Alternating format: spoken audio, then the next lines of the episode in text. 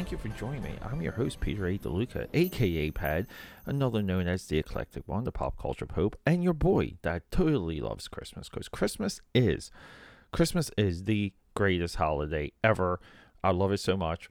Today we're talking about, we're, we're, we're going back, 1998, I'll Be Home for Christmas. Now, this is a movie. If you saw this pop up on your streaming service, you'll pass it over you won't even care. You you um no curiosity would strike you.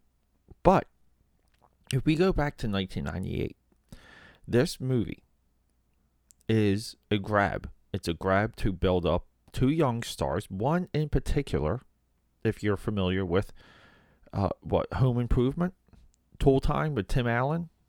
Uh, one of those two is the name of the show, but we're talking Jonathan Taylor Thomas.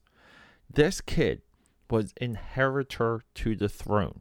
He was supposed to take over Hollywood. Everything that happened to Zac Efron was supposed to happen to Jonathan Taylor Thomas. I didn't realize that as I was watching this movie because here's the crazy thing. This kid is good in this movie. And what is the plot of this movie? What's the plot that this young actor is able to go through multiple situations, do physical comedy, do emotional comedy, do some drama, get the girl. He does it all. The only thing this movie doesn't have is a real life Santa Claus, and there's so many different paths in this movie. I honestly thought we would get the real Santa Claus in this movie. But here's the thing he plays this jaded college kid. This Jay, the college kid, he's a hustler. He gets over on people. His father wants nothing but his son to come home for Christmas. So he bribes him. He goes, You know, that Porsche we were working on, it's yours if you're here by six o'clock on Christmas Eve. Now, Jonathan Taylor Thomas wants to do nothing but evil dirty frat boy things with that Porsche, with the attention from the ladies and his friends that he would get from that Porsche, he will do anything now to make it home for Christmas. And as you can guess it, along the way, he discovers that all loving Christmas spirit. Uh, it really comes home at the end, uh, pun intended. You feel for him throughout the movie. You see him get one up. You see him carve a path to get home, but he'll have to give up the money, give up the ticket. He'll have to help a person uh, in need along the way, and this this embodies the Christmas spirit. And then we get like just quick flip side.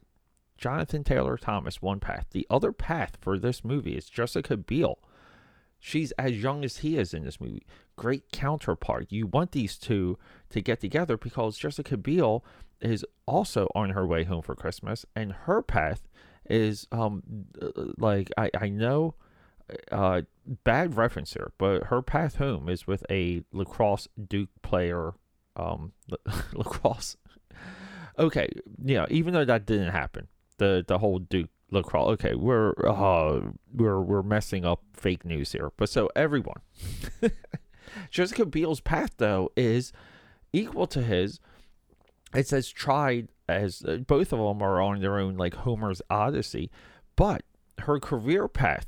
What a diversion because she never got that young pop. She never got that that Kevin McAllister, Macaulay Culkin. You're going to take it all over pop. Her path is long and tried, and she's still within the mix. She's still relevant. I'm pretty sure she had a hit Netflix show. Someone um uh, correct me on that.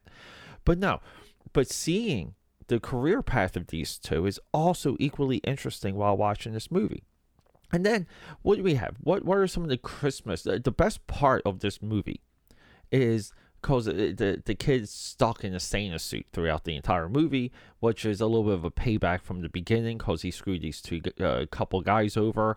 They actually glue a hat and a beard onto him, which was um pretty good, uh, good prank. But he, but he ends up in the desert, and midway through his journey, he encounters like a 5K Santa Claus race that he wins, and he gets the money, and he realizes that he beat the mayor of this race and he goes back to the mayor's house. He's on his way to the airport. The cab driver tells him, The mayor, you beat the mayor. But the mayor donates the money and, and buys like Christmas turkeys and dinners and toys for for the people in need, and that's what he does with with with the money. So he goes to the mayor's house and gives them the prize money, the the absolute best thing in the movie. Now, along the way, what do we get though? What what do we get to frustrate us about this movie? Well, we it's a thirty million dollar movie that that kind of like I would say it's it's there like the optics and, and the look and the feel. Gross is 12.2 million, so it is a bomb. But we get some of these coincidental, uh, you know, storytelling, uh, like um, tropes. Like we, um, you know, we're riding on top of a car. Uh, there's people identifying me from across the street that have no business even noticing that I'm even there. People not noticing me. So all of these things happen along the way to push this character forward, to put the character in more and more situations. Some people might call this plot. Not really, because Jonathan Taylor Thomas's character is so well refined that we just uh, we're okay getting him in endless situations, but we do have to sacrifice logic. We have to sacrifice gravity. We have to sacrifice a little bit of our subconscious that we know where things are off. But this is no different than watching Die Hard. This is no different than an action movie suspending disbelief, okay? But this movie, it's completely fun to watch. It was a full surprise, and I'm pretty sure it's available, right? It's it's it's Disney Plus. It is a full recommendation just on the idea that this jaded kid goes through fire to discover the Christmas spirit, and he himself starts to embody Christmas as he gets closer to home. Uh, it's it's very well done. It's also a trope. There's a lot of movies like this. There's a lot of I have to make myself home movie tropes.